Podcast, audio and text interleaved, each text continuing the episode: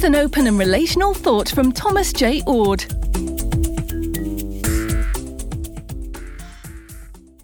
I've been reading lately a book written about 10 years ago by Roger Wolsey.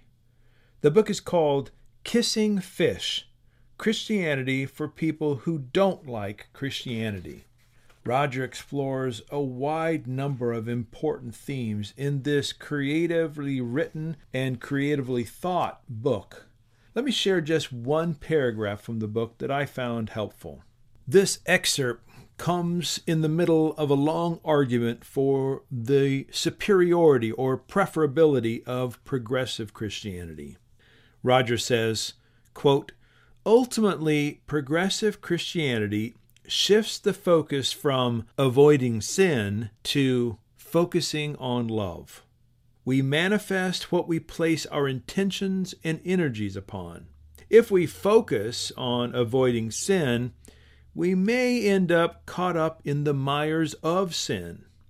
Put another way, a Christian campaign to stamp out sin will always bring about less light, less love, and less wholeness in the world than a campaign to live in love.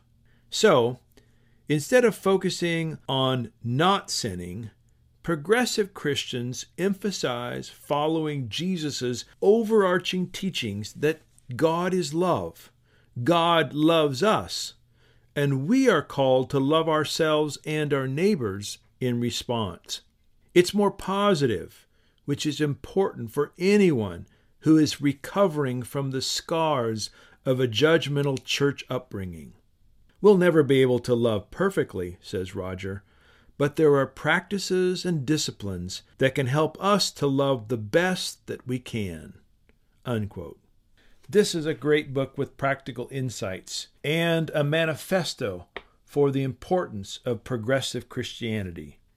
Check out Roger Wolsey's book, Kissing Fish Christianity for people who don't like Christianity. For more, see the Centre for Open and Relational Theology or Dr. Oord's website, thomasjoord.com. Please like and subscribe to Oord Shorts.